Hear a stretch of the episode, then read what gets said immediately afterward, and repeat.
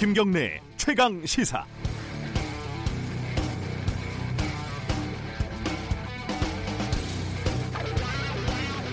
요즘은 여야 대치 국면이라 더 그렇겠지만 평소에도 국회에서 법 하나 통과시키기가 참 어렵습니다.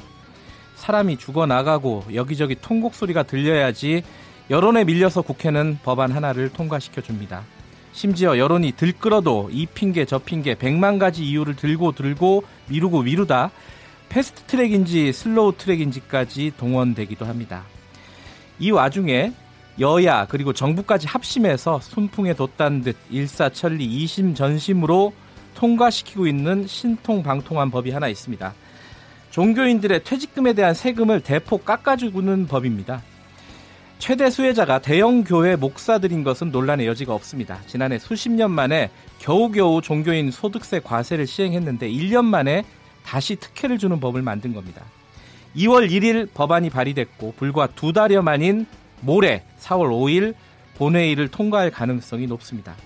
법안을 심사하는 기획재정위에서 어떤 의원도 정부 관료 누구도 이의를 제기하지 않았다고 하지만 그래도 이 법안을 발의한 10명은 기억을 해야겠습니다.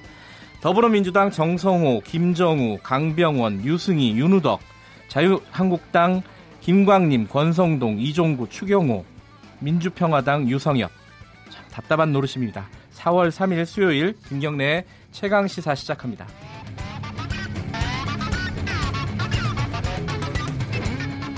주요 뉴스 브리핑부터 하겠습니다. 고발뉴스 민동기 기자 나와 있습니다. 안녕하세요. 안녕하십니까. 오늘이 4월 3일이죠? 그렇습니다. 국방부가 군경의 무력 진압으로 수많은 양민이 희생된 제주 4.3에 대해서 네. 71년 만에 유감을 표명을 합니다.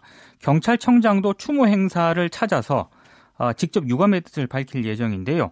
현재 정경두 국방부 장관이 한미 국방장관 회담으로 미국에 있기 때문에 서주석 차관이 장관을 대신해서 유감을 표명할 계획입니다.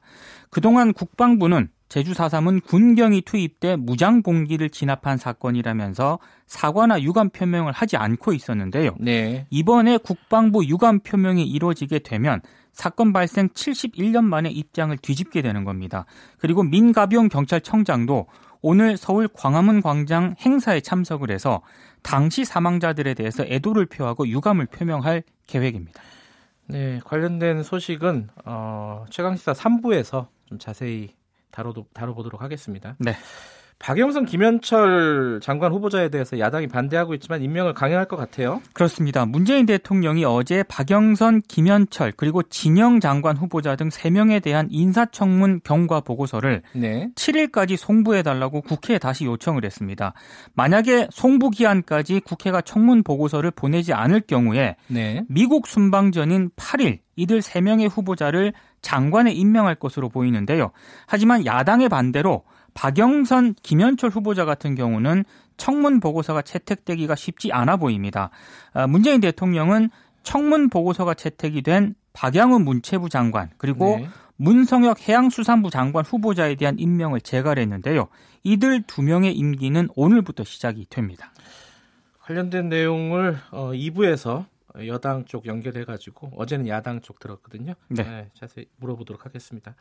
장자연 사건이 공소시효가 9일 남았다. 이게 무슨 말이죠? 법무부 산하 검찰 과거사위원회가 지금 이 장자연 사건을 조사 중인데요. 조선일보에 무고 혐의를 적용할 수 있는지 여부를 검토를 하고 있습니다. 무고. 이, 네, 예. 이 사건에서 공소시효가 남은 것은 무고 혐의가 유일하거든요. 그래요. 음. 근데 이 무고 혐의 공소시효도 이제 9일밖에 안 남았습니다.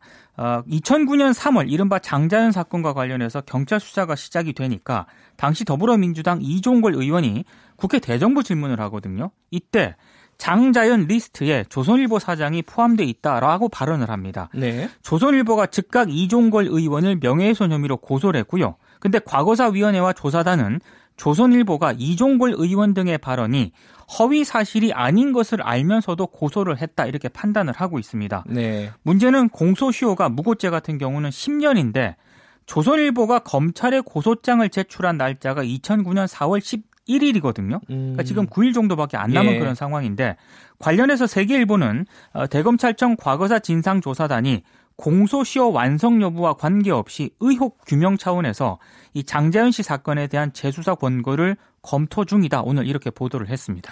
관련된 뉴스가 하나 더 있네요.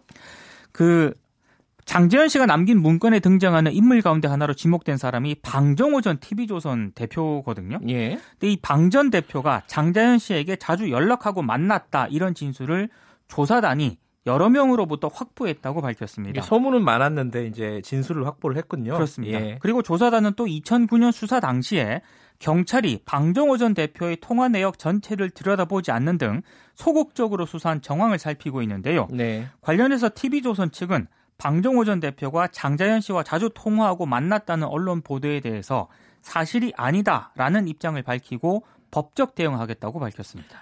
방종호 전 대표도 그렇지만 방상훈 사장 관련된 소식도 있어요. 2009년 당시 경찰이 조선일보 방상훈 사장을 피의자 신분으로 조사를 했거든요. 네. 근데 조사 장소가 경찰서가 아니, 아니었고 조선일보 사옥이었다고 하고요. 조사에도 조선일보 기자 두 명이 배석한 것으로 확인이 됐습니다. 네. 30분 정도 대면 조사를 했다고 하는데 기자 두 명이 입회한 것은 상당히 이례적이고요. 그러게요. 예. 변호인이 아니라 제3자가 입회한 것도 상당히 이례적인데 네. 경찰은 방상훈 사장이 당시 노령이었기 때문에 무슨 일이 생길지 몰라 함께 있겠다는 조선일보 측 요청을 받아들인 것이다. 네. 조사는 직원들 개입 없이 1대1로 이루어졌다는 입장이지만 당시 방상훈 사장의 나이가 61살이었습니다. 아, 그렇습니다. 그리고 조선, 어이가 없네. 그렇습니다. 예. 그리고 조선일보는 이른바 황제 조사 논란에 대해서 사건의 진실을 파악해야 한다는 내부 주장이 있어서 기자들이 배석했다는 입장을 밝혔습니다. 예, 자, 고 장재현 씨 관련된 사건이 좀 복잡합니다, 이게. 그래서 2부에서 좀 정리를 한번 해보는 시간 가져보도록 하겠습니다. 네. 자, 사법농단 관련해서 현직 법관이 재판에 첫 번째 증언을 했다 이런 소식도 있네요. 정다주 의정부지법 부장판사가 어제 증인으로 출석을 했는데요. 네. 정 부장판사가 청와대와 아, 그러니까 박근혜 청와대와 법원행정처의 재판 거래 문건은 임종원 전 차장의 구수를 자신이 정리한 것이고 네. 임전 차장의 부적절한 지시에 따른 것을 후회한다 이렇게 증언을 했습니다. 네. 정 부장 판사는 2013년부터 2015년 법원행정처에서 기획조정실 심의관으로 근무를 했는데요. 원세훈 전 국정원장 대선 개입 판결 관련 보고서 등을 임종원 전 차장의 지시를 받고 어, 각종 문건을 작성해서 보고한 바로 그런 인물인데 네. 에, 그런 인물이 지금 임종원 전 차장의 지시를 받고 어, 이런 보고서를 작성한 것을 후회한다라고 증언을 했기 때문에 네. 상당한 파장이 예상이 되고 있습니다. 사법농단을 사실상 인정한 그런 증언이네요. 그렇습니다. 오늘은 여기까지 들어야겠네요. 고맙습니다. 예, 고발뉴스 민동기 기자였고요. KBS 일라디오 김경래 최강시사 듣고 계신 지금 시각은 7시 33분입니다. 김경래의 최강시사는 여러분의 참여를 기다립니다. 샵 9730으로 문자 메시지를 보내주세요. 짧은 문자 50원, 긴 문자 100원. 콩으로는 무료로 참여하실 수 있습니다. 네, 프로야구가 개막을 했죠. 음, 사상 최고의 관객, 가장 많은 관객이 개막일에 몰렸다고 합니다. 근데 한편에서는 어, 프로야구가 좀 위기 아니냐? 뭐 이런 얘기도 좀 있고요. 그리고 앞으로 중요한 게 도쿄 올림픽이 있습니다. 지금 KBO 총재를 맡고 계신 어, 정운찬 총재님 모시고 우리나라 프로야구에 대해서 자세하게 좀 여쭤보도록 하겠습니다. 정운찬 총재님 스튜디오에 나와 계십니다. 안녕하세요. 안녕하세요. 네. 왜 이렇게 사람들이 많이 몰렸을까요? 개막일에? 네, 저는 여러 가지 이유가 있을 거라고 생각합니다. 예. 하나는 야구 시즌이 끝나는 날이 가장 슬픈 날이라고 하듯이 그래요? 야구 시즌이 시작하는 날은 아. 또한 가장 기쁜 날입니다. 아. 그래서 많은 야구 팬들이 예. 그냥 봄이 와서 야구장이 많이 나타난 것도 있을 것이라고 생각합니다. 네. 또 하나는 작년 코리안 시리즈 때 어, 경험한 감동을 네. 다시 경험할 수 있지 않을까 하는 기대 속에 온 사람도 있을 것입니다. 네. 원래 그 총재님이 대단한 야구광으로 소문이 나지 않았습니까? 음.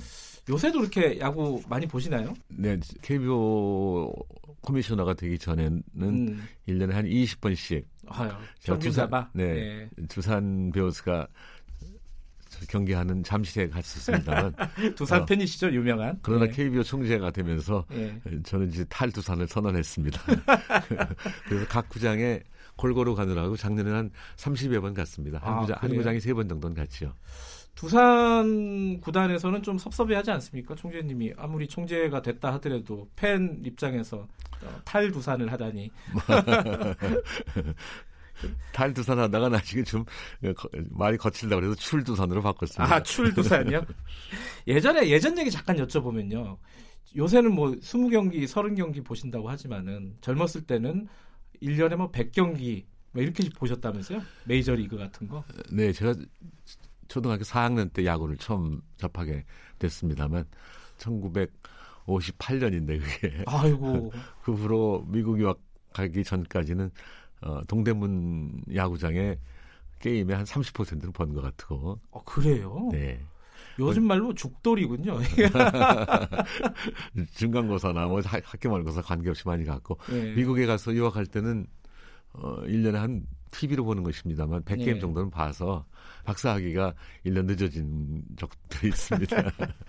야구가 뭐 이렇게 재밌는 경기예요? 총재님한테는? 무엇보다도 인간적인 운동이라고 생각합니다. 야구가요? 네. 오. 다른 경기는 예.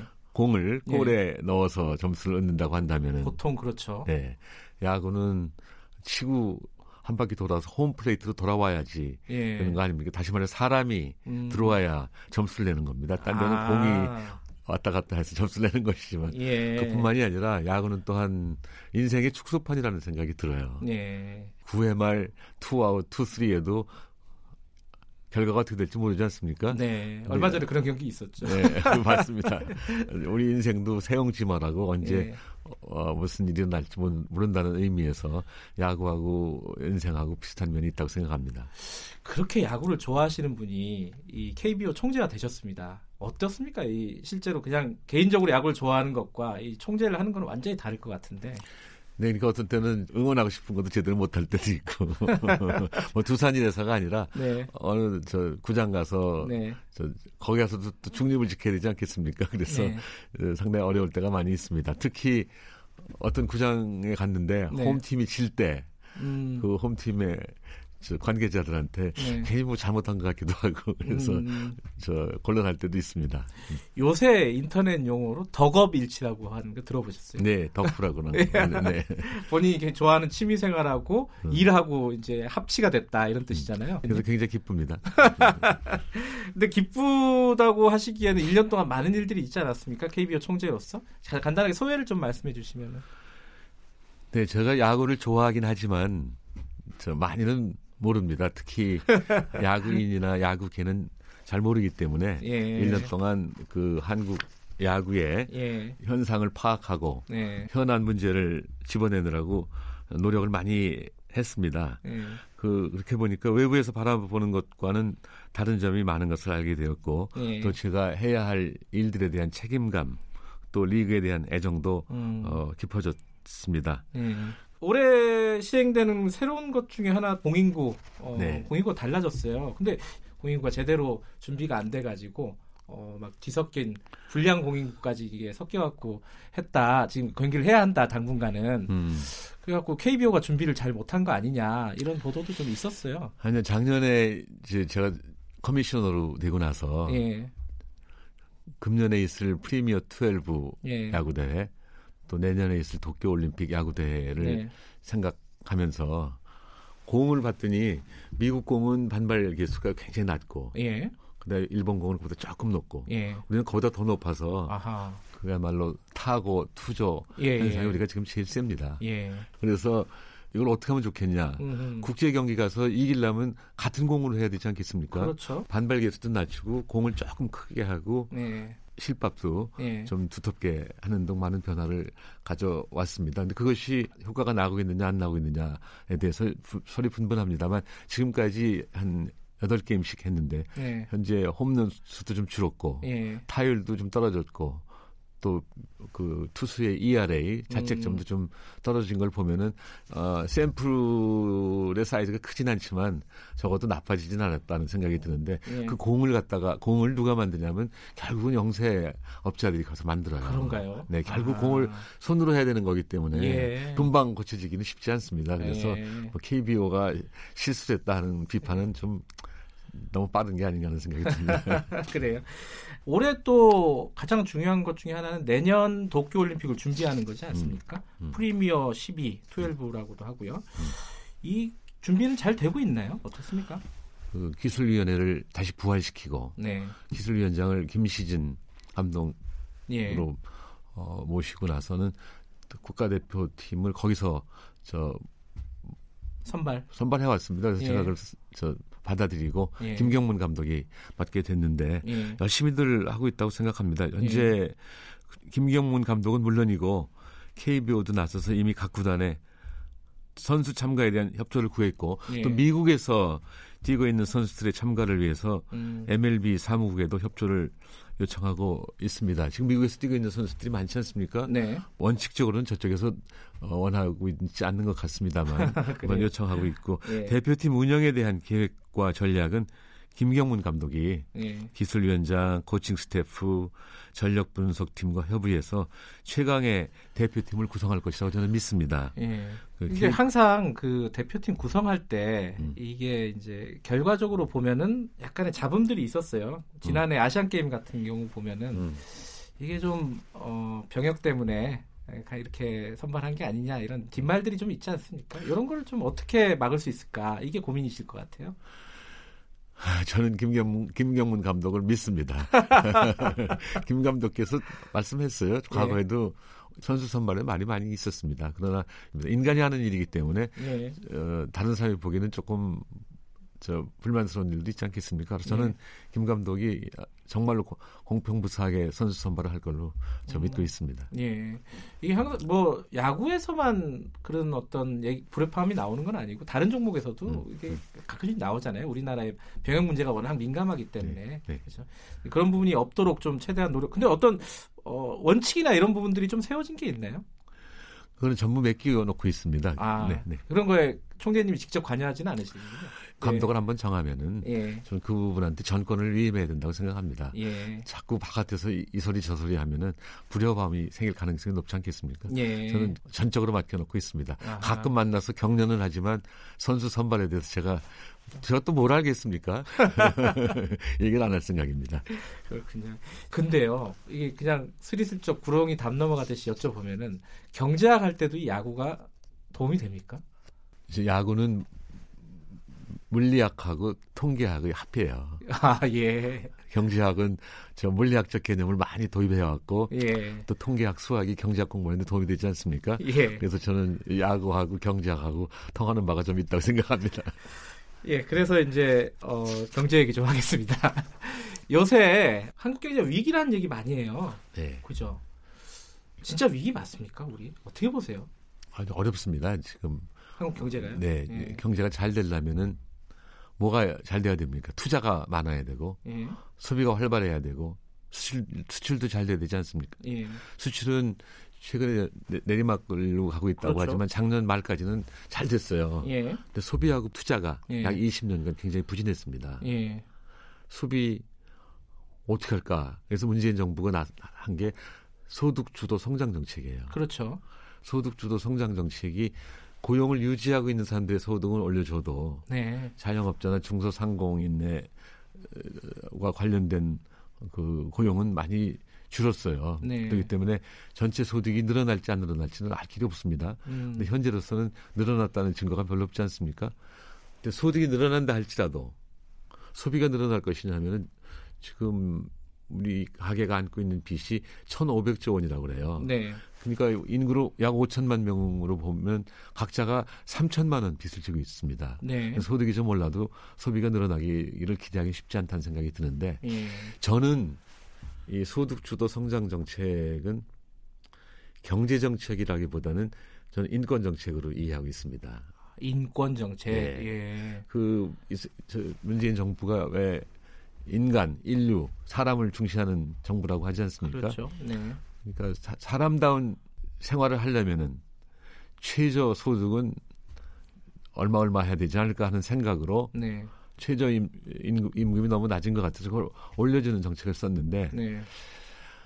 그걸 좀 속도 조절이 필요하으나 예. 속도를 너무 빨리 낸 게 아닌가 하는 생각이 저 듭니다만 음. 어떻든지 간에 이거는 저 그 경제 정책이라기보다는 저는 인권 정책으로 이해하고 싶습니다. 예. 그럼 뭐가 남았냐 하면은 투자인데 투자는 지난 20년간 저는 설비 투자를 말합니다. 예. 이 대기업도 투자 안 하고 중소기업도 투자 안 했습니다. 한국의 대기업 정도는 첨단 핵심 기술이 있어야 되는데 그것의 개발을 게을리해 왔기 때문에 투자 대상이 없는 것이고 예. 중소기업은 최고급 기술은 아니라 할지라도 예. 투자하고 싶은데 돈이 없는 거예요. 예. 그래서 제가 지난 7, 8년 동안 동반 성장을 외치면서 대기업으로 흐를 돈이 합법적으로 그리고 스무드하게 중소기업으로 흐르도록 유도하면 되지 않겠냐. 음흠. 그래서 중소기업이 투자를 하고 투자하면 생산 늘고 생산 늘면 고용 늘고 소득 늘고 따라서 소비가 늘지 않겠냐 이런 식의 논리를 갖고 동반성장 캠페인을 음. 벌여오지 않았습니까? 뭐 구체적으로 뭐가 있겠습니까? 이익 공유를 한다든지 예. 중소기업 적합 업종을 선정한다든지 또는 정부에서 가능하면은 중소기업 물품을 많이 사준다든지 네. 이런 식으로 하면은 투자가 저, 저 결국 늘어가고 경기가 좋아질 것 같은데 동반 성장 아이디어가 사회에서 많이 긍정적으로 받아들여지지 않았어요. 물론 어. 과거에 비해서는 많이 낮은 건 있습니다. 예. 지금 총재님이 동반성장연구소 거기 이사장 맡고 계시지 않습니까? 네, 저는 초대 동반성장 위원장을 했고 예. 지금은 동반성장연구소의 저 이사장입니다. 제가 사실은 총리할 때 네. 2010년 봄에 어떤 기업인이 저를 찾아와서는 이민 가겠다고 하더라고요. 어, 왜 그러십니까? 했더니 어, 해도 너무해서 못 참겠다. 뭘 해도 너무합니까? 그랬더니 후려친다는 거예요. 요즘 말로 하면 대기업 갑질 같은 네, 뭘 후려칩니까? 나쁜 걸 후려치지 뭘 후려쳐. 네. 그래갖고 중견 기업인입니다, 그 사람이. 예. 중견 기업인이 이민 가겠다 그러니 중소기업인은 오죽하겠습니까?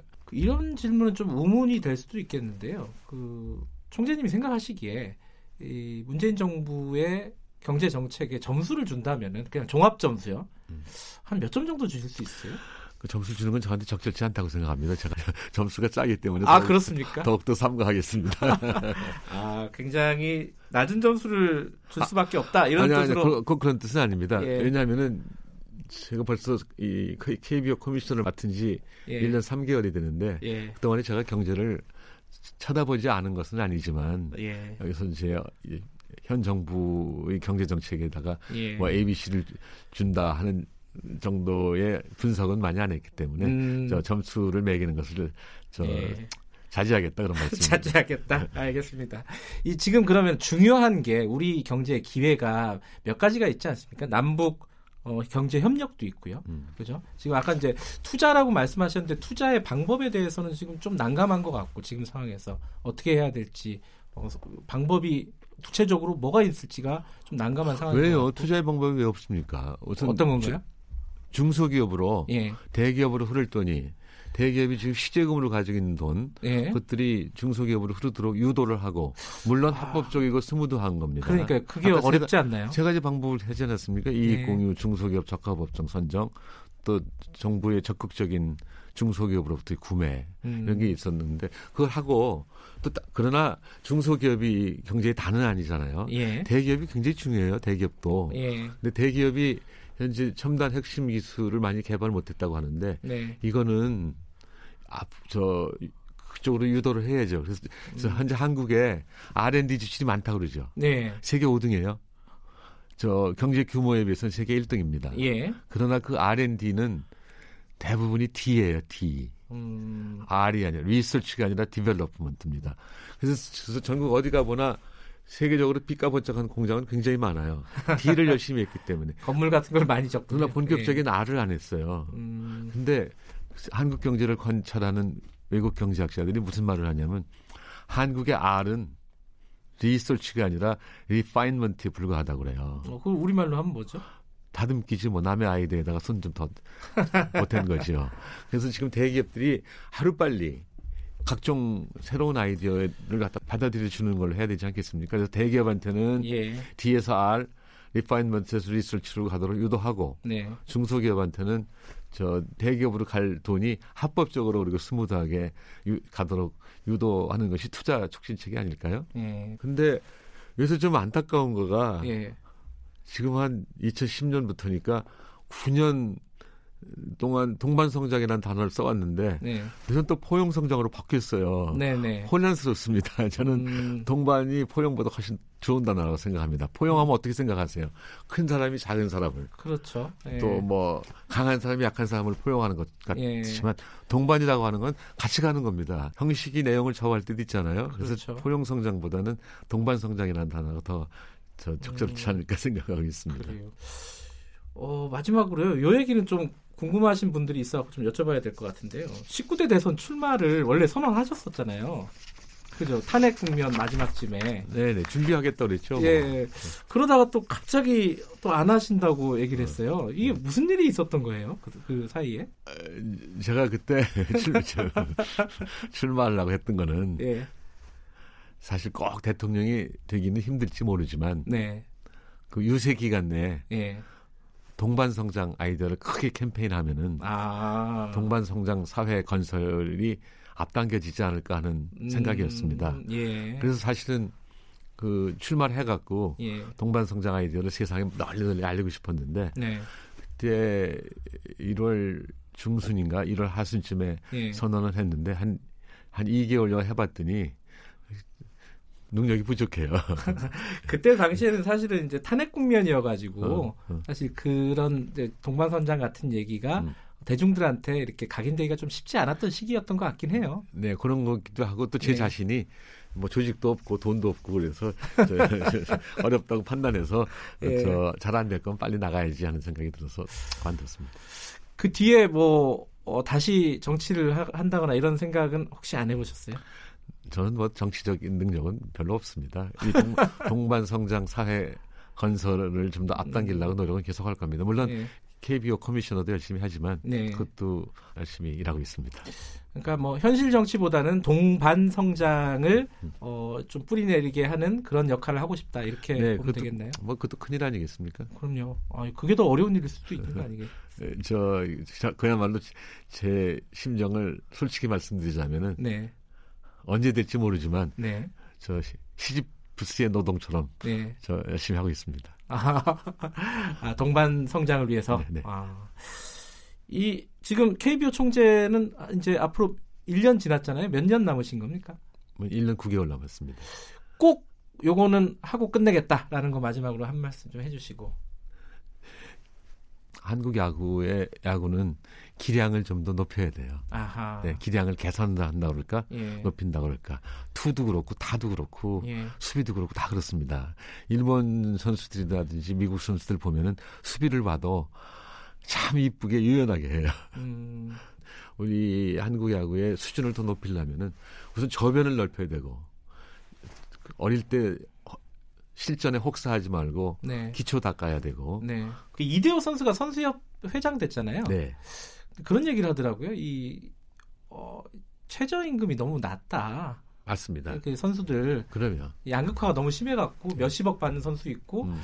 3천도 못 받는 선수가 수두룩하다 그러더라고요. 그렇죠. 예. 그래서 저는 사실 제가 KBO 커미셔너를 예. 제안받았을 때그 수락한 이유 중에 하나는 예. 동반 성장 아이디어를 저 프로야구에 좀 도입하자. 아 그렇군요. 야구에도 적용된다고 예. 생각하고 궁극적으로는 우리 한국 야구도 네. 미국의 NFL 내셔널 풋볼 리그 있지 않습니까? 예. 거기 좀 다, 어, 배울 것이 많이 있다고 생각하는데 어떤 게 있죠 대표적으로는? NFL이 32개 팀이 있는데 예. 각 팀은 입장료의 60%만 자기가 갖고 예. 40%는 NFL 사무국으로 보내요. 아하. 두 번째 예. 중개권요. 예. 그다음에 그 물건 아니 사직 사고 팔지 않습니까? 예.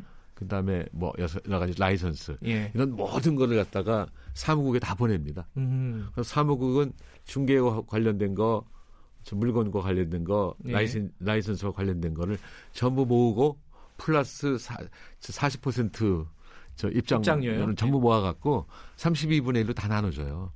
아, 32분의 1로 각 구단에 똑같이요? 네. 야, 이건 되게 우리나라로서 상상하기 좀 힘든 일이네요. 각 구단이 돈이 생기니까 새로운 선수를 예. 스카우트 해 올 수가 있고 새로운 선수 스카우트 해 오면은 관객들이 아 금년에 우리 우승할지도 모르지 해서 또 아, 모이고 하고 선순환이 이루어지거든요. 저는 그게 동반 성장의 가장 저 뭐라 첨단적인 모습이 아닌가 생각이 아. 드는데 어떤 한 팀이 두 번 이상 연속 우승하는 적이 없어요. 음. 굉장히 재미있죠. 네. 이게 2년 동안에 그 지금 말씀하신 아이디어 구상을 완전히 실현시키진 못하겠지만은 그래도 진짜 시도해 볼 만한 그런 아이디어 같다 네, 제가 드네요. 제가 지금 야금야금 하고 있고 아, con, contrarian이라는 책이 있어요. 예. 거기 National Football League의 동반 성장에 대해서 자세히 그책 음. 속에 있는데 그거를 다 복사해서 예. 그각 구단에 사장님들한테 다 나눠드렸습니다. 아. 이거 한번 이거 한번 보시라고. 부자 구단에서는 굉장히 싫어할 만한 일이겠네요. 네. 오늘 이 말씀을 듣다 보니까 어, 어, 야구 강의셨잖아요 어릴 때. 그게 결국은 교수를 하는데 경제학을 하는데도 도움이 됐고 그 경제학을 하시면서 동반 성장이라는 아이디어를 구체화시키셨고 음. 그거를 다시 KBO로 가져와서 네. 야구에서도 동반선장의 아이디어를 한번 구현해 보고자 한다. 이게 덕업일치를 좀 넘어선 거 아닌가라는 생각도 좀 드네요. 어쨌든 한 2년 뒤에 지금 말씀하신 그런 아이디어 있지 음, 않습니까? 음, 음. 그런 아이디어가 어느 정도 구체화됐는지 한번 끝나실 때쯤 인터뷰하고 싶다. 이런 생각이 다시, 듭니다. 다시 한번 불러주세요. 저는 사실 제 일생은 저 야생 야사입니다. 야구에 살고 야구에 죽었다는 것인데 저 저희 살아오면서 슬플 때는 야구 보면 슬픔이 반감하고 기쁠 때는 또 저 배가가 되고 그런 식으로 했고 야구에서 인생이 많은 것을 배웠습니다. 알겠습니다. 오늘 어, 야구를 넘어서 뭐 경제와 KBO의 앞으로의 구상까지 음. 어, 여러 가지 말씀 들었습니다. 고맙습니다. 네, 고맙습니다. 정운찬 한국야구위원회 총재였습니다. 네, KBS 1라디오 김경래 최강 시사 1부는 여기까지 하겠습니다. 2부에서는요. 인사 난맥상, 인사 청문회 관련된 여야 공방 계속되고 있죠. 어제 야당에 이어서 오늘 여당 입장 좀 들어보겠습니다. 더불어민주당 홍익표 수석 대변인 연결할 거고요. 3부에서는 4.3 관련된 얘기를 좀 집중적으로 다뤄보도록 하겠습니다. 김경래 최강 시사 뉴스 잠깐 듣고 돌아오겠습니다.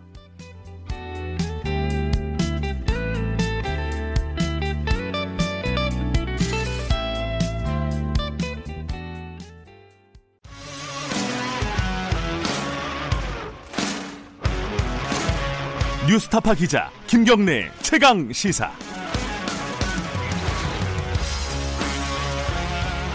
김경래 최강 시사 2부 시작하겠습니다. 아, 청와대가 지금 개각 관련해 가지고 좀 몸살을 앓고 있죠. 지금 두 명의 후보는 어, 한 명은 지명 철회, 한 명은 자진 사퇴한 상황이고 야당에서는 박영선, 김현철 두 후보자도 안 된다 이러고 있습니다. 어, 지금 문재인 대통령이 어, 청문 보고서를 다시 달라고 국회에 요청한 걸 보면은 인사를 강행하겠다는 뜻으로 읽히고요.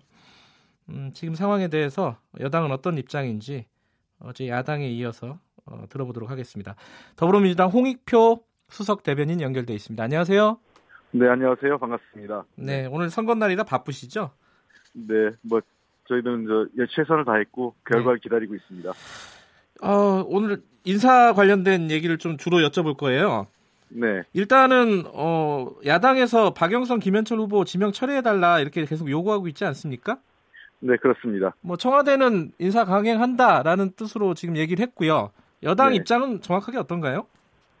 어, 저 우리 당도 처음부터 네. 그 청문회를 결과를 보고 판단하자는 것이었고요. 네. 그 결과 사실은 어, 저희가 보기에는 그 중간에 지명철회나 자진 사퇴하신 두 분을 제외한 나머지 분들에 대해서는 특별하게 추가적으로 어떤 의혹이 제기되거나 네. 국민적 눈높이에 그 물론 뭐 다소 부족한 면이 없, 없지 않은 것은 사실 있는 것은 사실이지만 그렇다고 네.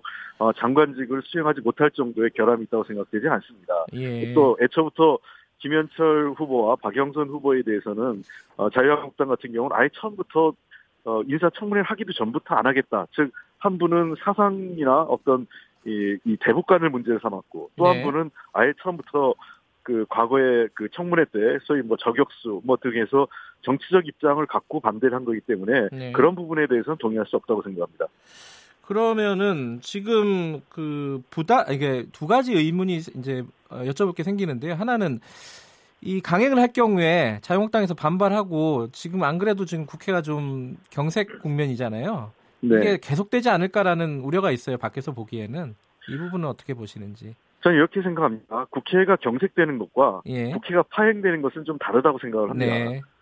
어, 결국은 자유한국당이 그 지금 이번 20대 국회에 들어와서 보이콧을 수, 수회 지금 반복하고 있고 국회를 네. 파행시키는 것은 매우 잘못된 어, 선택이라고 생각을 합니다. 네. 아, 국회는 어떠한 상황이 되더라도 아무리 서로 정쟁을 하고 대립한다 하더라도 관련된 민생 법안과 개혁 입법은 처리해야 되는 것이 국회 그 당연한 책임이고 네. 어, 의무라고 생각합니다.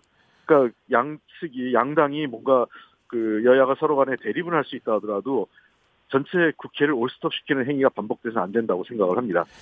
또 하나는 지금 요번에 두 명이 인사 청문 보고서가 채택이 안 되면요. 네.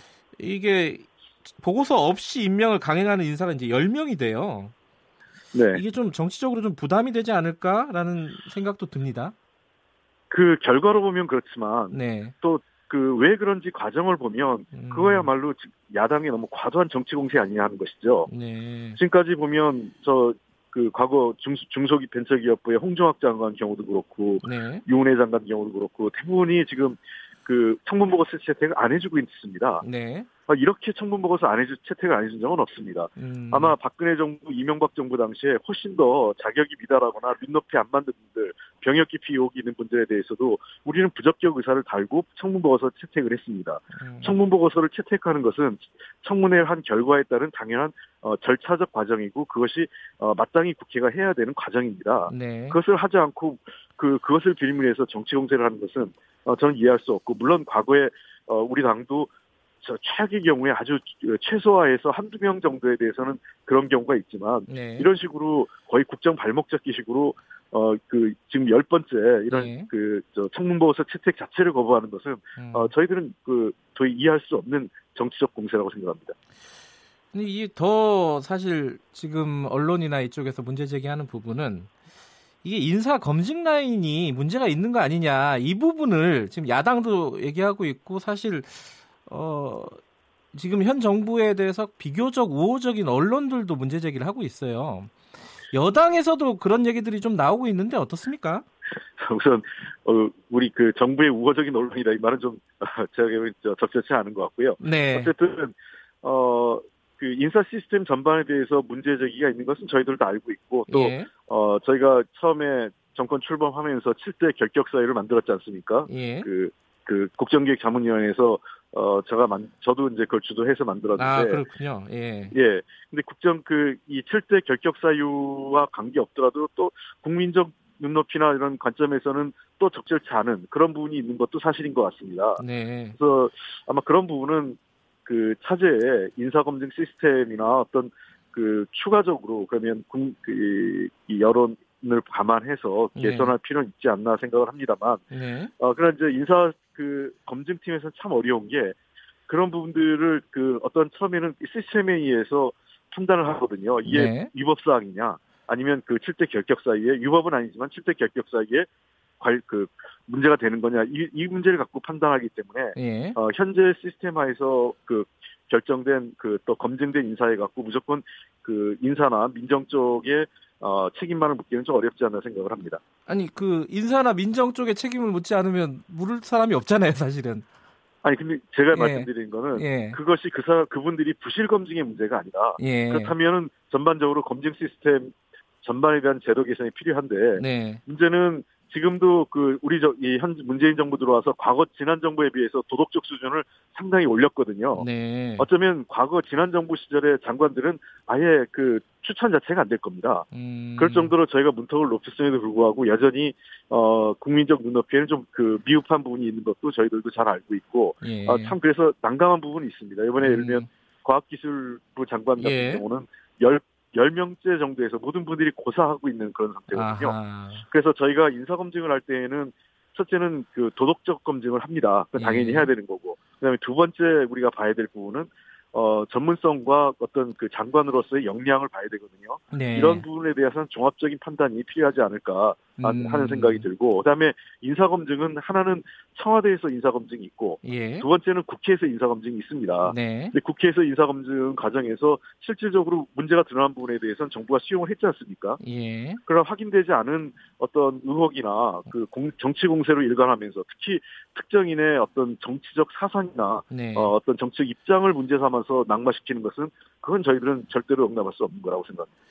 근데 이 관련된 질문을 하나 더 드리면은 그 조국 그 민정수석이 그 지난해 개각 때요. 이 낙마자가 생기면서 인사 시스템을 한번 점검하겠다라고 얘기를 했어요, 실제로.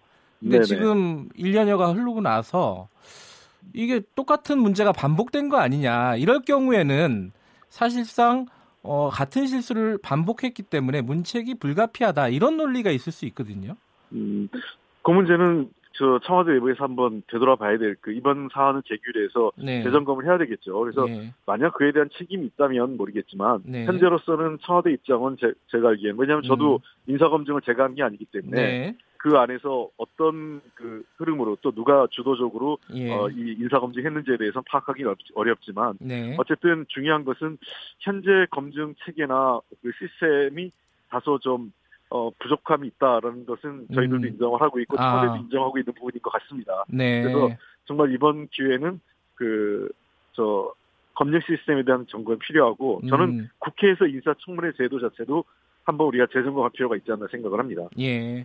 어, 일단 인사 시스템에 대한 어떤 부족한 부분들은 어, 당에서도 그렇고 여당도 그렇고 청와대도 그렇고 일정 부분 인정을 하고 있다. 그래서 네, 다시 그렇습니다. 한번 점검하겠다 이런 뜻이네요. 네네. 근데 이 말씀은 어, 많이 논란이 돼서 안 여쭤볼 수가 없을 것 같아요. 윤도한 국민소통 수석이 브리핑에서 몇 가지 얘기를 했습니다. 근데 이게 국민 네. 눈높이나 국민 정서에 맞지 않는다라는 말들이 많이 나오고 있어요. 뭐 예컨대 그냥 이렇게 뭉뚱그려서 얘기하면은 외제차 사용한 게 뭐가 어떠냐라는 식이고 그리고 뭐 집 세 채 가지고 있던 게 애초에 문제가 안 됐다. 근데 이게 네. 잘 납득이 안 돼요. 결과적으로 볼 때는 당에서 볼 때는 어떻습니까 입장이? 아마 그 윤도한 수석의 말을 좀 저희가 보니까 앞뒤를 좀 잘라서 그렇게 된 것 같은데요. 예. 아, 그런 의미였던 것 같습니다. 집이 그 두 채, 세 채인 경우라 하더라도 정상적으로 불을 획득하면 네. 어, 그것 자체를 문제 삼을 수 없지 않느냐 예. 이런 취지로 얘기를 했던 것 같고요. 예. 그다음에 외국 유학하는 경우 잘 알죠. 저도 그 외국 유학한 지인들이 많이 있고 하기 때문에 네네. 네. 외국 유학하면 뭐 다뭐 뭐 포르쉐나 벤츠 타는 것보다는 훨씬 고학하면서 어려 어렵게 그럼요. 예. 않습니까? 예. 근데 이제 외국에서 그 우리 예를 들면 어차피 그 미국에서 미국 차를 탈 수밖에 외국 차를 탈 수밖에 없지 않습니까? 네. 다 이제 포르쉐나 벤츠가 다소 고가라 하더라도 국내에서보다 그게 너그 아주 고가의 차량은 아니라 이런 네. 차원에서 그러니까 그것만을 갖고 가액이 한 3,500 정도로 나왔는데 그것 때문에 결격 사유라고 얘기하기 좀 어려웠다 이런 음. 측면에 검증의 한계를 얘기한 것이지 네. 그게 뭐아뭐 그, 뭐 그게 뭐가 문제냐 이런 식으로 어, 말씀하신 건 아니었다고 좀 봅니다. 사실 오늘 저기 한겨레 신문을 보니까요. 그 여당 내 의원들을 다수 인용을 하면서 윤도한 수석의 말이 좀 굉장히 부적절하다. 현실 인식이 너무 아니하다. 음. 이 국민들을 자꾸 자기 뜻대로 설득하려고만 한다. 지금 상황을 음. 어, 받아들이려고 하지 않고 이런 네. 얘기들이 굉장히 많이, 많이 나왔어요. 익명이긴 하지만요. 여당에서 그런 그리가 있는 거 아니에요? 아니 근데 제가 아까 말씀드렸지만 예. 윤도한 수석의 말의 맥락을 보면 뭐 네. 뭐 그것이 뭐 다 벤츠 타고 뭐 폴스 타는 게 문제가 없다 이런 차원도 아니 아니고요. 예. 그리고 그 당연히 고위공직자로 갈수록 그 재산에 대해서 부동산 투기라는 건 부적절한데 네. 처음에 집이 세 채만을 갖고 부동산 투기했다 이렇게 얘기하기 좀 어려웠다고 보는 것 같습니다. 검증 네. 과정에서 네. 그런 거를 검증의 어려움에 대한 어 그 설명을 한 것이지 뭐 집을 세채 가지고 있는 게 당연하다. 뭐 음. 포르쉐를 타는 게뭐 뭐가 문제냐 이런 식으로 말씀하신 건 아니었기 때문에 아마 네. 의원님들의 지적은 뭐 그런 그 일부 언론에 나타난 네. 모습을 네. 보고 비판을 하신 것 같고 네. 어 그런 부분에 대해서 뭐 저희들도 언론에 나타난 내용만 보면 당연히 비판의 소지가 있지만 네. 말의 전체적으로 맥락 제가 늘 얘기하지만 텍스트가 아니라 context를 좀 봤으면 하는데 음. 어, 윤 수석이 이후에 또 해명을 했, 하셨지 않습니까? 네. 어, 내가 얘기한 건 그런 취지가 아니었다라고 한 거를 보면 그 해명이 어, 또 많이 논란이 되고 있어요.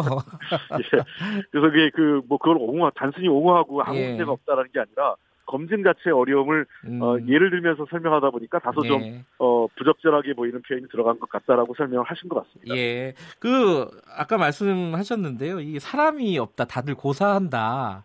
네. 이 인력 풀이 좀 좁다라는 얘기로 해석할 수도 있는데 이거 어떻게 해결해야 될까요? 참 난감한 문제예요. 예, 참 저희들도 좀 난감한데요. 예. 그러다 보니까 이번에 한번 저희들 그 제가 행정안전위원회 청문회를 했는데 네. 진영 장관님을 했습니다 후보자를. 예. 근데 그 경우에 과거에 보면 소위 뭐 캠코더 인사가 있지 않습니까? 네. 캠프, 네. 뭐 코드 인사, 그다음에 더민주 인사들 했다 해서 캠코더 인사라고 비판을 했는데 네. 이번 같은 경우는 또 진영 장관 후보자를 하니까 왜 철학도 안 맞는 사람이 정권 정권에 들어서 일을 하려고 하느냐 이런 또 비판을 합니다 야당에서. 네. 예. 어, 그러니까 어찌됐든 지금 야 그 우리가 예를 들면 코드에 맞는 사람을 하려고 하면 그러니까 소위 얘기해서 대통령 철학을 공유한 사람 하려면 그것도 코드 인사라고 비판하고 밖에 있는 분을 해서 통합형 인사를 할 때는 네. 사실 통합형 인사를 하려고 하다 보면 이런 도덕적 문제에 많이 걸리는 분이 너무 많은 거예요. 예. 어, 그러니까 뭐 이 지난 시기에 너무 그 이 고위공직자로 올라가거나 사회 지도층 인사들이 검증과 검증 자체 또는 도덕적인 어떤 문제 제기를 하는 것 그런 시스템이 없다 보니까 부동산 네. 투기라든지 또는 뭐 위장전이 뭐 등등의 그런 투기적 행태가 사실 빈번하게 그 고위공직자를 중심으로 있었던 것은 부인할 수 없는 문제이기 때문에 예. 그러다 보니까 이게 참 저희들도 참 고민스럽습니다. 알겠습니다. 이게 아, 굉장히 예. 좀 어려운 부분이지만은 그 여당의 예. 또그 청와대 몫이라고 생각이 들고요. 또 네. 마지막으로 요건 여쭤봐야 될 것 같아요. 한국당에서 김학의 특검 특검법 발의했습니다. 이게 네. 약간 네. 뭐 의외라고 생각하는 사람들도 있고 한데 여당 입장은 어떻습니까? 아니 김학의 특검법 지금 늘 얘기하는데 특검을 할 때는 두 가지 유지 않습니까? 하나는 검찰이 잘 못할 경우 또 예. 검찰이 수사할 수 없는 사건인데 예. 뭐 저는 일정 정도 이건 검찰이 스스로 하기 좀 어려운 사건이기 때문에 특검이 대상이 될 수 있다고 판단을 합니다. 네네. 지금 그러나 이제 검찰 수사 진행 좀 봐야 되는 게 첫 번째고요. 두 예. 번째는 이게 무슨 셀프 특검인 것 같아요. 지난번에 뭐 예를 들면 하나 예를 들면 드루킹 음. 특검이나 과거 여러 가지 특검을 할 때에는 이해 당사자는 배제하는 게 원칙 아니겠습니까? 네. 그래서 드루킹 특검 때 우리 당의 입장이 배, 우리 당이 배제했는데 이번에 특검 보면 자, 그 자유한국당과 바른미래당이 결정하자 이렇게 얘기했습니다. 특검 음. 어, 특검을. 예. 근데 아시다시피 자유한국당 당대표인 황교안 당시 법무장관, 그다음에 곽상도 의원이 당시 민정수석 등 이해 당사자가 지금 자유한국당에 있는데 자유한국당이 특검을 결정한다. 이것은 제가 보기에는 정말 염치 없는 그 특검법이라고 생각합니다. 어쨌든 지금 상황에서는 받을 수 없다 이런 말씀이신 거죠? 그, 렇습니다 그거 예. 그거 내려놓고 해야지 그렇게 특검을 하자고 하는 건 말이 안 됩니다. 알겠습니다. 여기까지 듣겠습니다. 고맙습니다. 네, 감사합니다. 더불어민주당 홍익표 수석 대변인이었습니다.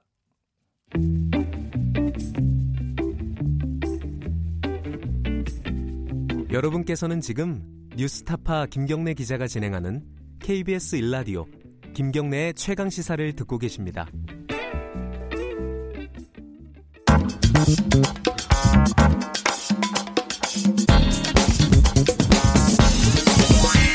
뉴스의 재발견. 네, 뉴스의 재발견 미디어 오늘 이정환 대표 나와 있습니다. 아까 일부에서 말씀드렸듯이 오늘은 장자연 사건 좀 얘기 나눠보겠습니다. 안녕하세요. 네, 안녕하세요. 새로운 사실들이 좀 나왔어요. 장자연 사건 관련해서요? 네네. 어제 한겨레가 보도하고 제 미디어오늘도 보도했는데요. 네. 이 검찰 진상조사단이 죄송합니다.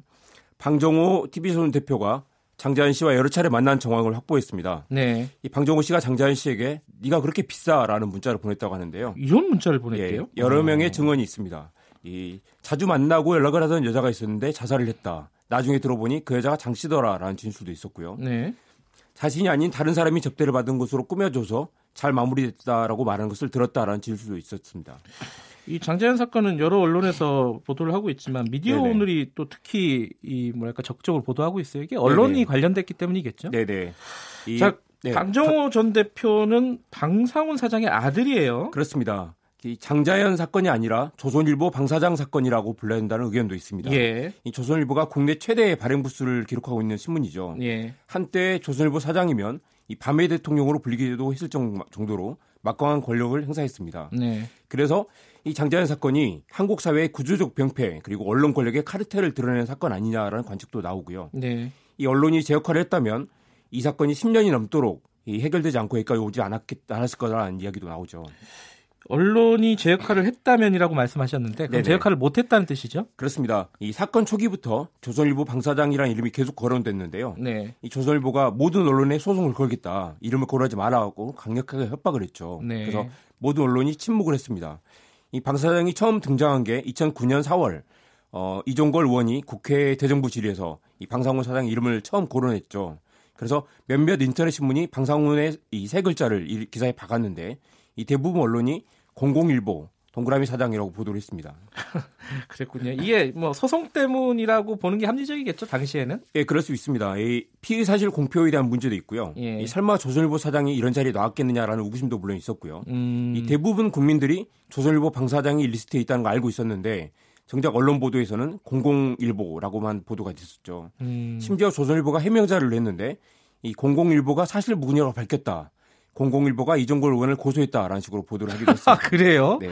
공공일보라는 게 있는 줄 알았겠어요? 네네. 문제는 이 리스트에 있다는 사실이 확인된 뒤에도 대부분 언론이 침묵을 했다는 겁니다. 음... 이 10년 동안 10년 전부터 엄청난 논란이 있었지만 이 방사장은 공인이고 이 문건에 방사장이라는 사실이 적힌 게 이미 확인된 사실이죠. 네. 그런데 그리고 문건 자체는 사실인데요. 그런데도 대부분 언론이 몸을 사렸습니다. 이 결과적으로 방상훈이 아니라 방용훈 또는 방정호인 것으로 확인이 되긴 했지만 네. 이 조선일보 방사장이 리스트에 있었던 건 사실이고요. 음. 이게 클레이 셔키 뉴욕대 교수가 이런 말을 했었는데요. 네. 이 모두가 무엇인가, 무엇인가를 아는 단계에서 모두가 알고 있음을 모두가 아는 단계를 지나서 모두가 알고 있음을 모두가 알고 있다는 사실을 모두가 아는 단계까지 왔는데 이 언론이 침묵을 하고 있었던 거죠. 그러니까 뭐 전부 다 알고 있는데 언론만 001보 001보 계속 그랬다는 거네요. 그랬으니까 이게 사건이 10년 동안 해결되지 않고 있는 거죠. 아까 이제 소송 압박 때문에 실명을 보도하지 못했다고 했는데 당시에 네네. 미디어 오늘은 소송을 당했어요. 예, 조선일보가 이종걸 의원 등 상대로 낸 소송은 모두 패소했습니다. 네. 최근에 또 미디어 오늘과 MBC를 상대로 3억 원의 소송을 걸었는데요. 네. 이 사건 역시 패소할 거라고 생각하고 있습니다. 음. 참고로 저희는 단 한 번도 언론과 소송에서 져본 적이 없습니다. 미디어 오늘은 구체적으로는 뭐 때문에 소송이 걸립니까? 아, 조선일보 사회부장이 예. 조윤호 당시 경기지방 경찰청장을 협박했다는 내용을 보도했는데요. 음. 이건 조윤호 사회 어, 조윤호 청장이 어, 실제로 한 말이고요. 예. 강력하게 사실이라고 주장하고 있습니다. 언론도 그렇지만 뭐 검찰 수사도 제대로 진행이 안 될 거예요. 안 됐었고요. 네, 그렇습니다. 방상훈 사장을 피의자 신분으로 조사를 했는데 이 불러다 조사한 게 아니라 어, 경찰이 조선일보까지 찾아가서 그리고 조선일보 경찰 출입 기자가 배석한 상태에서 30분 정도 조사를 받았다고 합니다. 피의자인데도 네네. 예. 한겨레가 황제 조사라는 표현을 썼고요. 예. 일반인들이 이런 조사를 받을 수는 없죠. 그렇죠. 그리고 조선일보가 이 엉뚱한 사람에게 뒤집어 씌운 정황도 있었습니다. 이 장자연 소속사 대표가 조, 스포츠 조선 사장을 조선일보 사장으로 부른 게 오해를 불렀다라고 이걸 조선일보가 보도를 했습니다. 음흠. 일단 이건 지면 사유화일 가능성이 있고요. 예. 자기네 사장이 아니라고 주장했다는 사실을 자기네 지면에 내보내는 건 이 저널리즘 윤리에도 위반이 됩니다. 이해상충이 음. 있을 수 있죠. 예. 게다가 스포츠 조선 사장은 방 씨가 아니고 이 자리에 박영훈 코리아나 호텔 사장이 있었다는 사실도 일부러 그 누락을 시켰습니다.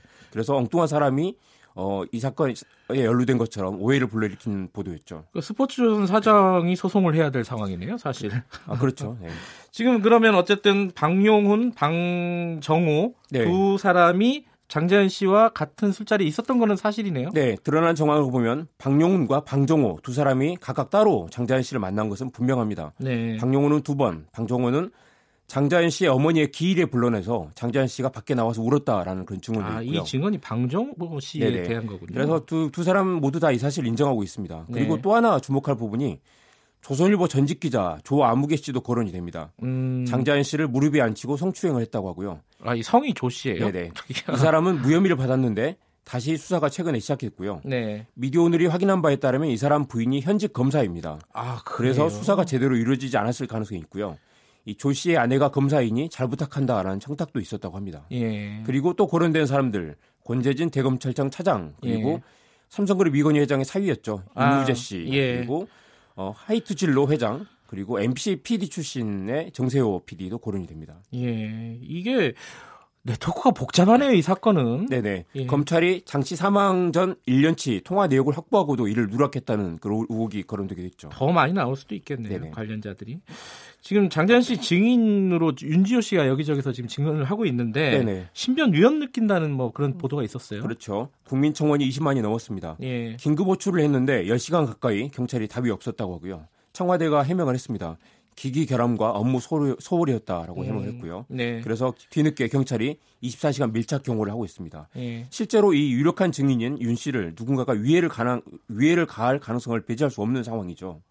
그래서 이 경찰이 밀착 경호를 하겠다고 하니 다행이긴 한데 이 하루 한 시간도 제대로 잠을 이루지 못할 정도로 극심한 스트레스에 시달린다고 하고요. 네. 이 나는 자살할 생각이 없으니 혹시 내가 죽더라도 자살을 오해하지 말아달라라고 밝히기도 했습니다. 네. 그동안 경찰을 믿지 못하는 게 수십 차례 진술을 했는데도 수사가 제대로 이루어지지 않았죠. 그래서 음. 이 윤지호 씨 입장에서는 경찰이 진실보다는 누군가의 눈치를 보고 있다라고 의심할 만한 그런 상황인 것 같습니다. 지금 이제 재수사를 하고 있는데 어, 네. 전망이 어떻습니까? 네, 일단 진상조사단이 장자연 사건에 대해서도 재수사 재수사 공고를 하고 있죠. 예. 그리고 검찰이 조선일보에 무고 혐의를 적용할 수 있는지 검토 중이라고 합니다. 네. 이게 공소시효가 8일 남았습니다. 아, 4월 조선, 11일. 예. 예. 조선일보가 이종걸 의원을 고소한 게 예. 2009년 4월 11일이니까 만약 방 사장이 개입돼 있다는 사실을 알고 있었으면서도 고소를 했다면 이게 무고죄가 되는 것이죠. 음흠. 그리고 다른 가해자들 거론된 리스트에 있는 사람들은 모두 다 지금 공소시효가 지나서 이 처벌하기가 쉽지 않습니다. 예. 최대 15년까지 강제 추행 치상죄가 있는데 이게 피해자가 이미 주거인 어, 돌아가신 상태이기 때문에 사실 입증이 안 되면 처벌하기가 곤란한 그런 상황입니다. 처벌 여부와 관계없이 진상을 규명하는 게 지금 중요하지 않겠습니까? 그렇죠. 그게 장치의 죽음을 헛되지 않게 하는 길이라고 생각합니다. 네, 알겠습니다. 오늘 장자연 씨 사건 어, 혹은 방 사장 사건 네네. 정리를 해봤습니다. 고맙습니다. 네. 김경래 최강시사 2부는 여기까지 하겠습니다. 어, 잠시 후 3부에서 다시 뵙고요. 일부 지역국에서는 해당 지역 방송 보내드리니까 참고하시기 바랍니다.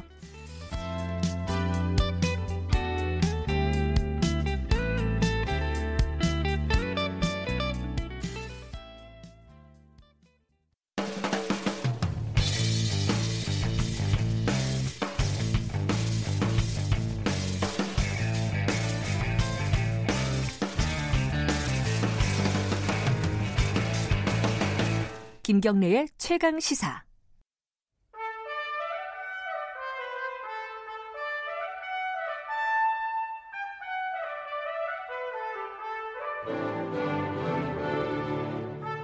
오늘 하루 이슈의 중심. 김경래의 최강 시사.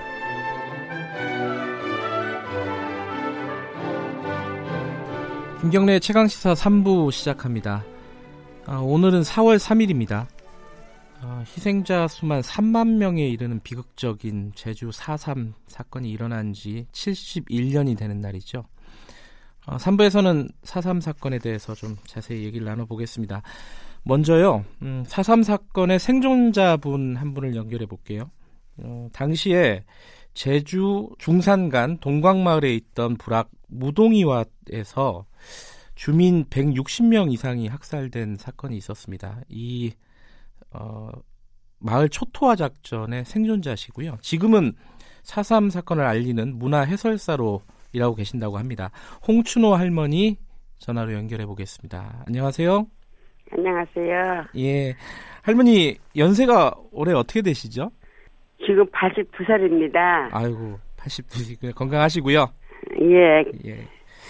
이 그때 당시에 그러면 4.3 때는 어, 몇 살이셨어요? 사삼 때는 그때 열한 열한 살 때입니다. 열한 살이요? 예. 가족분들이 희생이 됐다고 들었습니다. 예. 어... 우리 동생들이 숲 속에서 숨어 숨어 다니다가 네. 한 달 이상 숨어가니까 먹지도 못하고 음... 먹지도 못하고 해서 막 말라가지고 한 12월 달 되니까 동생들이 한 15일짜리 둘이나 죽었어요. 아 동생들이 그때 나이가 뭐 기껏해야 아, 우리 동생이 그때 당시에는 이제 여 여덟 살, 아하. 여덟 살, 다섯 살, 예. 두살 그렇게 저희가 죽었는데 예. 막내 아기 아기는 신청도 안 했어요. 음. 그때 그 동생 둘만 신청하고 그 군인들 피해 가지고 그 숲속에 들어가신 거죠, 애초에. 집을 불을 다 태워버리고 예. 집도 불 다 태워버리고 토벌대 들여와 가지고 에 보이는 양 닥치는 양 무조건 눈으로 보이만 하면 애기고 노인네고 음. 할것 없이 무조건 총으로 안 쓰면 축창으로 다 찔러 죽었어요. 음. 또 그때는 계명시들 상대해가지고 보 이는 사람은 다 죽였어요. 음. 그래서 이 동네 우리 집 두 집에 두 집 그쪽에 한 번은 토벌대들이 포위했다가 한 군데에 사람들 한꺼번에 포위했다가 벌가가 다 복지단때 그냥 모아 들어가지고 멍석 같은 거, 그, 저, 검, 저, 보리대 같은 거 덮어가지고 불을 붙여버렸어요. 그렇게 잔인하게 죽었어요, 그때. 그렇게 죽은 다음에는 더 무서워가지고 어, 이 한 벌가만 가면 아침에 5시만 되면 일제 다 숲속에 가만히 숨어 살지 바깥에 나와보지를 못했어요. 한, 어, 몇 개월 동안 그러다가 예. 12월 말 되니까 배고프고 갈 데도 없고 춥고 동생들은 다 죽어가고 하니까 큰넓게로 숨었어요 우리가. 예. 큰넓게로 숨어가지고 큰넓게 가면 바로 암흑이요 암흑. 큰넓게는 180m 길이가 이상됐는데 불도 없고 캄캄한데 조그만 초 각지 뿌리에다가 불배롱하게 싸면은 사람 얼굴이 사람은 사람이라도 얼굴이 고, 이쁜지 굳은지 그런 것도 몰라요. 그래서 그 굴 속에서 한 4, 50일을 살았어요. 우리 하늘 한 번 밤에라도 가서 하늘 한 번 본다고 막 이런 얘기하면은 나가면은 죽는다. 시국 편안하가 시국이 편안하면은 그때랑 나가서 하늘 보게 하면 우리를 막 달랬어요. 그때 왜 그렇게 사람들을 죽였던 거예요? 이유가 특별히 있었어요? 아 이유가 몰라요. 우리는 그때는 몰라. 예. 애기 때니까 이유가 압니까? 아무 이유도 없이 사람을 워낙 막 죽여가고 집을 하나도 하나도 이 중간간 중상간 지대에는 집이 하나 두세요 다 불태워버려서 어떤 집들은 식기가 하나 둘씩 몰살 해본 집도 여러 집 있어요. 할머니, 그때 예. 그래도 할머니는 그래도 어 어쨌든 살아남으셨어요. 살아남으시고 나오시고 나서도 고생을 많이 하셨다면서요? 단추 공상에서 수, 어, 갇혀서 지냈다는 건 무슨 말이에요? 동물서복에서 나와 나와가지고 숲 속에서 숨어 살다가 예. 에, 3월 말 거의 된 때. 예. 3월 말 되니까 토벌대들이 비라를 뿌렸어요. 예. 비라를 뿌린 것이 우리 아버지를 그 비라, 비라를 보니까 지금 자서형 내려오는 사람은 살려준다고 했어요. 예, 예. 그래서 내려와가지고 우리 잡아가지고 내 중에는 어디 가냐면 서귀포 단축 공장이라는 공장에 가서 저 서귀포 천전 폭포 어, 밑에에 서귀포의 단축 공장이요. 예. 아, 저 단축 공장이 있었어요. 예. 거기서 갇혀서 지내신 거예요? 거기서 에, 4월 달에 거기가, 그디 가서 수양수 생활을 하는데 나와 보니까 곡식이 막 느릿느릿하니까 한 9월 달 닮아. 예. 근데 그 뒤에도요, 할머니. 거기 그 동굴에서 숨어서 지냈다 이런 얘기들을 남들한테 잘 안 하셨다면서요? 그렇죠. 그 창피해가지고 예. 우리는 무등야 동네 살아났단 말도 내중엔 못했어요. 석방해 나오니까 우리 안댕변 소재지에 오니까 한 1년 동안은 사람 접촉을 못해서 폭도 새끼라고 손가락질하고 아. 석방행 나왔다고 석방쟁이라고 아. 손가락질하고 그러니까 집 같은 것도 빌려주지 않아요. 아하. 사람들이 자기네가 뭐 연자저직가봐. 예. 예. 근데 할머니 그 한 2년 전부터 그 제주 4.3 사건에 대해서 이렇게 설명해주는 문화 해설사 일을 한다고 들, 들었어요. 예, 예. 근데 그 일은 어, 떻게 하게 되신 거예요? 이제 해설사가 저 둘이에요. 둘이 있으니까 예. 어, 젊은 외지의 젊은 아이들이 여기 오랑 사는 아이들이 해설사를 하니까 예. 우리 유족분들이 4.3을 직접 겪이고 그 상황을 다 아는 사람을 해설사 해야지. 예.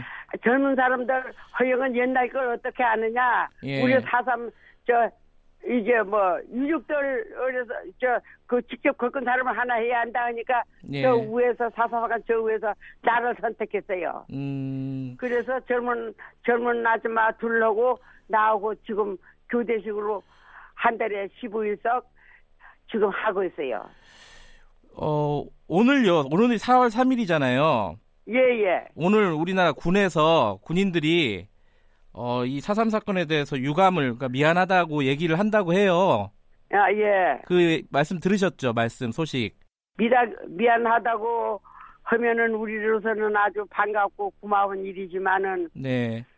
그래도 지금까지 그 고생 몇 년 동안을 우리는 고생을 했어요. 네. 1년 동안 수면 살면서 영창 생활을 하면서 나오라 가지고 그런 핍박 받으면서 고생한 걸 어, 언제 다 해결을 언제 언제 그 원을 풀고 몰라요. 너무 너무 억울해가지고 네. 지금 살아가도록 살아가서 지금 이제 죽을 날도 얼마 없고 한디 속은 말이라도 해주니까 좀 마음은 풀리는데 네. 좀 정부에서도 우리라는 사람을 좀 잘 이제 이, 이 세상에 한 거 잊어버리지 말고 앞으로라도 이런 일 없도록 잘 해줬으면 좋겠습니다. 우리 후손 자손들에게도 이런 연자제도 주지 말고 앞으로는 마음대로 예. 어, 살수 있게끔 해줬으면 좋고 또 우리 동생들도 지금 이제 그 사삼에 죽은 거 예. 이번은 처음으로 우표에 올라갔어요. 지금까지 동생들 도, 그렇게 죽어도 우리는 이름을 울리지 않았어요. 동생 죽었단 말도 안 했어요. 예. 안 했다가 작년에야 이런 사삼 얘기도 해주고 이런 말도 이렇게 해주고 해가니까 작년에야 올렸어요. 작년에 동생분이 돌아가셨다는 것들을 얘기를 했다는 거죠? 예예 예. 작년에야 아... 동생들 돌아갔다는 얘기를 해서 이제 음... 저 사삼 그 평화재단에 올렸어요. 아 그 이름을 올렸다 음, 희생자 예, 명단에 예 올리는 나 올리는 이름이 올라갔다고 연락이 왔어요. 예. 그래서 그래서 오늘 또 또 가보려고요. 예. 그 지금까지 뭐 보상 받으신 건 없죠 정부나 이런 데서. 어, 그런 거 없어요. 음. 그런 거 10원 하나 뭐 그런 거 하나도 없어요. 할머니 이거 보상 같은 거 꿈도 꿔보지도 못하고 생각도 안 해보고 그런 거 없어요. 하나도 없어요. 문화 해설사 이건 언제까지 하실 거예요? 해설사는 나가 얘기할 수 있고 나가 요청 거기서가 말령하기 전에는 나 걸어질 때까지는 허리도 하고 싶어요. 아. 나 이 말을 모든 기자분들도 많이 오고 예. 외국 기자분들도 오고 그래요. 예. 그래서 나 얘기를 많이 널리 사삼 사건이 동강에서 있었던 얘기를 두 시간 걸어도 다 못 걸을 정도 많이 있어요. 예.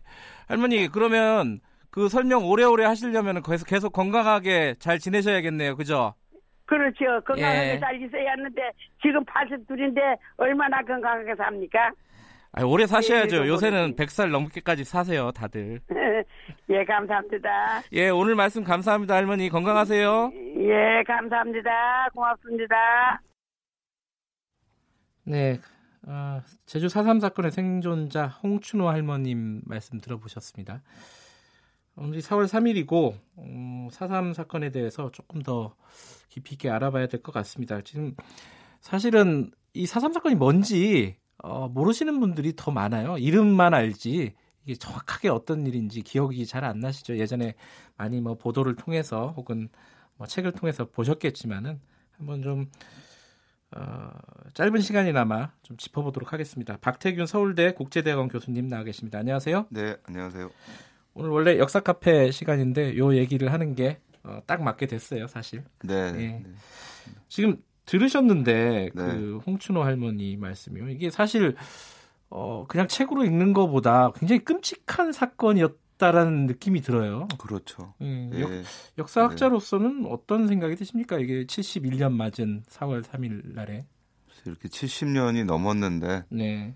어, 아직도 이런 사건들에 대해서 제대로 진상규명도 뭐 이전보다 많이 이루어졌습니다만 네. 아직도 더 진행돼야 될 부분들이 남아 있고 네. 어, 또 그걸 둘러싼 여러 가지 정책 논란이 일어난다는 게 어떻게 보면 아, 좀 너무 오랜 기간 동안 음. 이런 문제들이 풀리지 않고 있구나라는 생각을 좀 하게 됩니다. 1948년 4월 3일이죠. 네.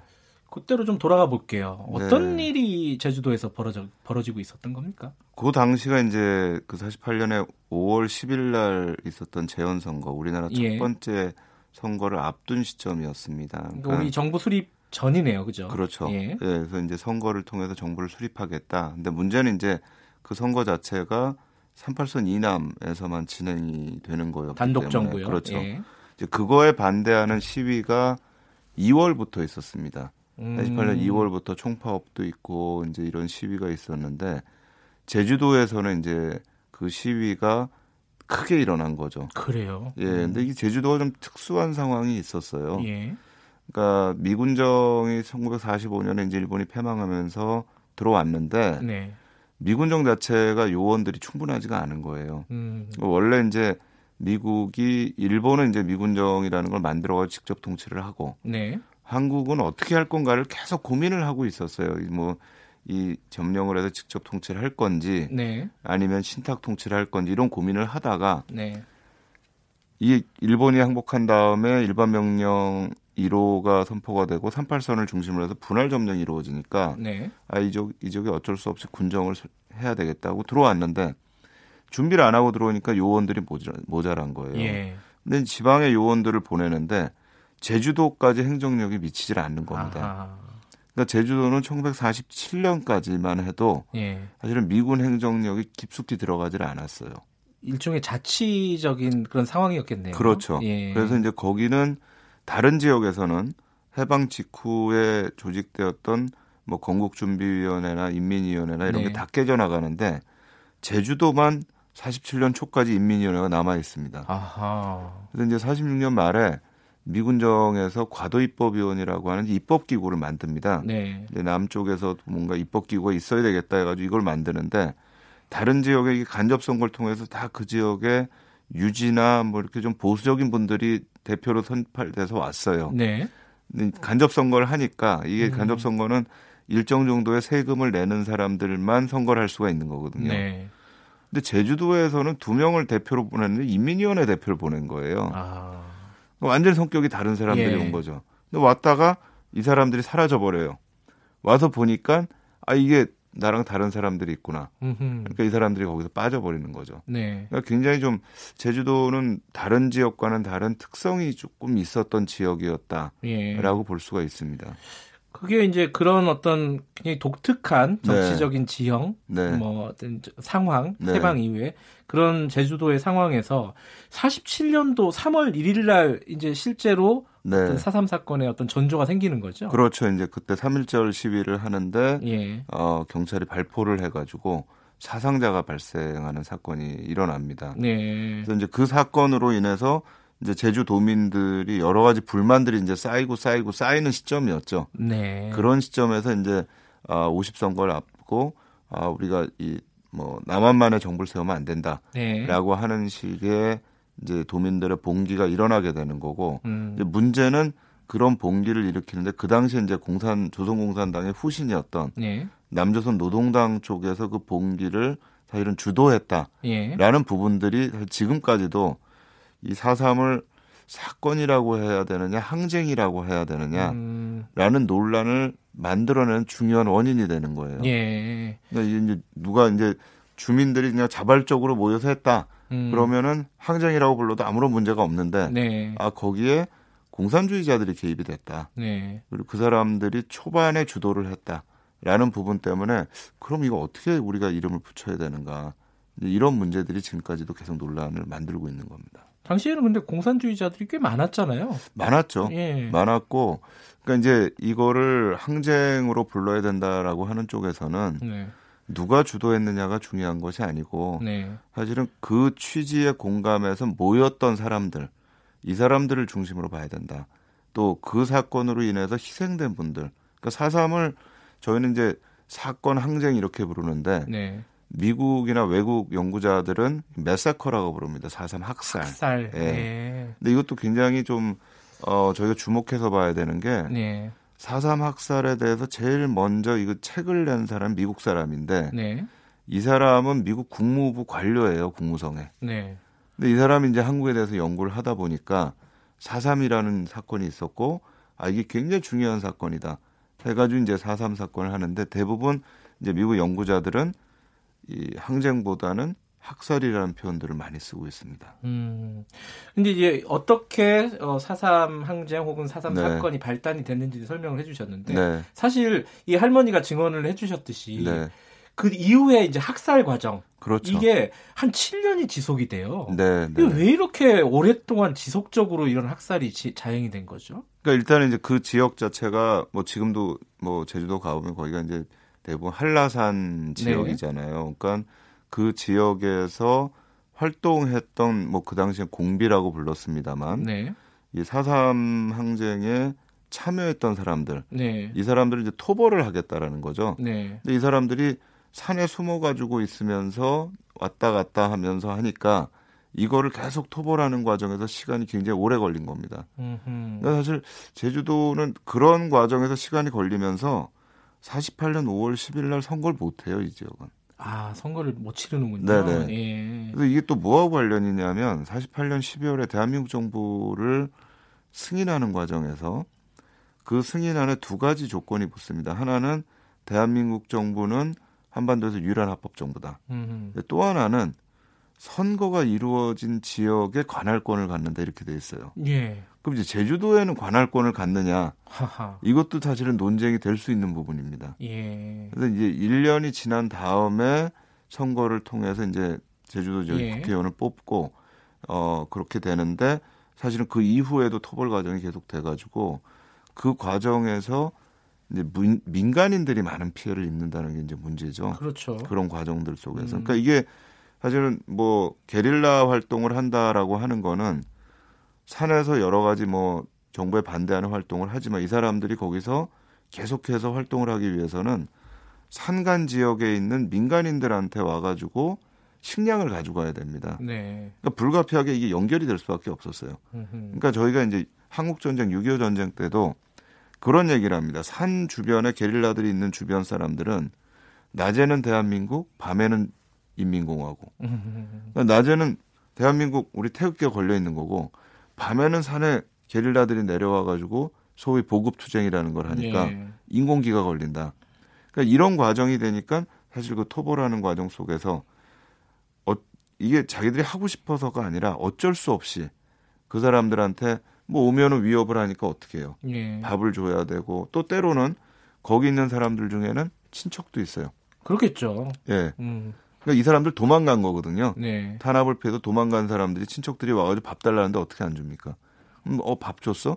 이름 토벌의 대상이 되는 거죠. 그러니까 음. 수많은 민간인 피해가 일어나는 겁니다. 그래도 숫자가 너무 많아요. 그러니까 추정치로는 뭐 3만 명이 희생됐다는 얘기도 있고요. 예, 공식적으로 나온 거는 제가 알기로 14,000명인데요. 예.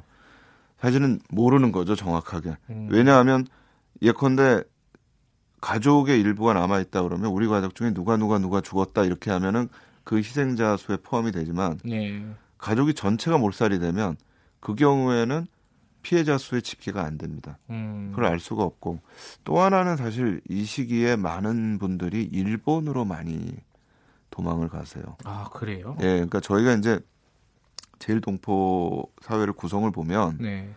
일제 강점기에 징용을 당해서 가신 분들이 이제 한 그룹이 있고 또 다른 그룹이 제주도 4.3 때 이거를 피해가지고 또 일본으로 피해 가신 분들이 있어요. 예. 그래서 이제 제주도에서 피해 가신 분들은 지금 일본에 있는 제일 동포들을 보면 제주도의 많은 성씨들, 문씨, 양씨 이런 분들이 일본에 또 많이 사십니다. 네. 근데 이분들이 전체는 아니지만 많은 분들은 제주도에서 또 피해가 가신 분들이 있는 거죠. 사실 근데 사삼 사건이 네. 이 여순 사건하고 또 관련이 있지 않습니까? 그렇죠. 그렇죠? 그러니까 이게 이제 정부에서 이거 토벌을 해야 되는데 네. 토벌을 하기 위해서 군을 이제 투입을 하려고 네. 제주도에 보내려고 이제 여수 지역에다가 군을 주둔을 시켰죠. 네. 근데 이제 거기에 있는 군인들이 우리는 그 토벌하러 갈 수가 없다. 음, 음. 해가지고 이제 거기서 어, 반란을 일으키게 되는 거죠. 네. 그래서 이제 여순 사건도 여러 가지 논쟁이 있습니다. 이걸 반란으로 봐야 되는지, 음흠. 항쟁으로 봐야 되는지, 학살로 봐야 되는지 사실은 세 가지 성격이 다 들어가 있습니다. 예. 다 들어가 있고 그냥 군이 그 사건을 일으켜서 끝나는 게 아니고 네. 그렇게 일으켰을 때 또 여수 지역에 있는 많은 시민들이 거기에 또 동조를 했습니다. 아하. 그러니까 이것도 역시 사실은 50선거라고 하는 이게 분단 정부 수립에 반대하는 그런 어떤 음 시민들의 의지가 좀 또 포함이 돼 있는 거고요. 예. 또 그러니까 이제 이게 군과 시민이 이렇게 엮이게 되니까 이거를 또 토벌하는 과정에서 또 많은 시민들이 학살되는 그런 과정들이 나오게 되는 거죠. 아, 당신 뭐 이게 제주도만의 사건이 아니네요. 결국 따지고 보면요. 그러면 뭐 제가 음. 말씀드린 것처럼 이미 48년 2월부터 반대하는 움직임이 음. 있었고요. 네. 그러니까 그 움직임이 그 여순 사건까지 계속됐고 또 이 사건에는 또 김구도 또 연루가 됩니다. 음. 그러면서 사실 그 당시에 이제 이승만 정부에서 요거를 좀 잘 연루를 해서 김구 쪽의 정치 세력들을 탄압을 하는 음흠. 이제 이런 부분과도 또 연루가 돼서 그 파장이 굉장히 길어지게 되는 거죠. 어쨌든 여순 뭐 군사 반란이라고 하든 그 뭐 네. 항쟁이라고 하든 그 진압이 됐고 네. 뭐 제주도도 7년여 동안 아주 뭐 샅샅이 학살이 됐습니다. 근데 그러고 나서 네. 지금 70년이 흘렀어요. 네. 근데 왜 아직까지 지금 뭐 이 할머니 같은 경우에 지금 자, 2년 전에 자기 피해 사실을 얘기했다고 하잖아요. 네. 아직까지 진상 규명이라든가 뭐 피해자 보상이라든가 이런 게 네. 전혀 이루어지지 않았다고 봐야 되나요? 어떻게 보십니까? 그러니까 그래도 제가 보기에는 네. 4.3 사건만 해도 네. 어 2000년부터 해서 김대중 정부 때부터 해 가지고 네. 진상 규명해야 된다 해서 국무총리 직속으로 위원회가 들어왔고요. 네. 많은 활동이 이루어지고 있고 뭐 자료 조사도 많이 이루어지. 물론 아직도 더 해야 됩니다. 예. 더 이루어져야 되지만 어, 그랬는데 사실 그거에 비하면 여순 사건도 그렇고요. 또 하나가 이제 46년에 대구에서 일어났던 소위 추수폭동이라는 예. 게 있습니다. 근데 이것도 사실 굉장히 많은 이 음. 희생자들이 나왔던 사건이고 이때는 또 박정희 대통령의 형이었던 박상희 씨가 이때 죽어요. 예. 그러니까 수많은 그런 지금 이런 사건들에 대한 조사들이 좀 이루어지고 음. 무고한 사람들에 대해서는 저는 명예회복을 분명히 해줘야 되는데 네. 문제는 이제 이런 사건들에 조선공산당이나 남조선 노동당 같은 부분들이 연루가 다 있고 개입이 네. 돼 있고 하니까 이념 논쟁들이 발생을 하는 겁니다. 그렇죠. 그러니까 진상 규명이 굉장히 어려워지고 정치적 논란에 휘말리고 이런 상황이 되는 거죠. 이 뭐 시간이 짧아서 네. 뭐 깊이 있게 얘기를 나누, 나누지 못하는 게 좀 안타까운데요. 마지막으로 요거 좀 여쭤볼게요. 이사원님이 이런 말씀을 해주셨어요. 이제 그만 과거를 들쳤으면 좋겠다. 네. 이렇게 좀 피로감을 가지고 계신 분들도 분명히 있어요. 네. 이런 분들한테 역사학자로서 어떤 말씀을 해주고 싶으십니까? 뭐 과거를 하는 거는 이제 전문가들이 저희가 해가지고 네. 하는 거지 이걸 가지고 현재와 미래를 발목 잡는 작업은 아닙니다. 네. 또 과거라는 거를 풀어주는 것도 저는 또 한편으로 굉장히 중요한 게 네. 과거를 풀지 못하면 또 미래로 나가지도 못합니다. 음. 예컨대 저희가 한일 관계에서 지금 일본과 과거사에 좀 여러 가지로 문제들이 있잖아요. 네. 근데 우리가 가지고 있는 과거사의 문제들을 풀지 않고 네. 일본한테 이거 풀어라. 아하. 라고 하는 거는 저는 누워서 침뱉기라고 생각을 해요. 네. 그러니까 우리는 우리 스스로 성찰을 안 하면서 일본한테는 성찰을 해라. 음. 그러니까 이게 그냥 현재 발목 잡는 게 아니고 오히려 미래를 나, 앞으로 나가려면 네. 우리가 풀어야 될 문제들은 풀고 가야 된다라는 음. 게제 생각입니다. 알겠습니다. 뭐 사삼 항쟁, 사삼 사건에 대한 얘기는 뭐 앞으로도 계속 특별법 문제가 또 남아 있어 가지고요. 네. 하게 될 기회가 있을 것 같습니다. 오늘 말씀 여기까지 듣겠습니다. 고맙습니다. 네, 감사합니다. 박태균 서울대 국제대학원 교수님이었고요. 어, 아까 홍춘호 할머님 인터뷰를 했는데 최상현 님이 건강하고 오래오래 사시라는 문자를 보내주셨습니다. 방송 들으시고 조금 힘을 내셨으면 좋겠습니다. 자, 4월 3일 김경래 최강시사는 여기까지 하겠습니다. 내일 아침 7시 25분 다시 돌아오겠습니다. 고맙습니다.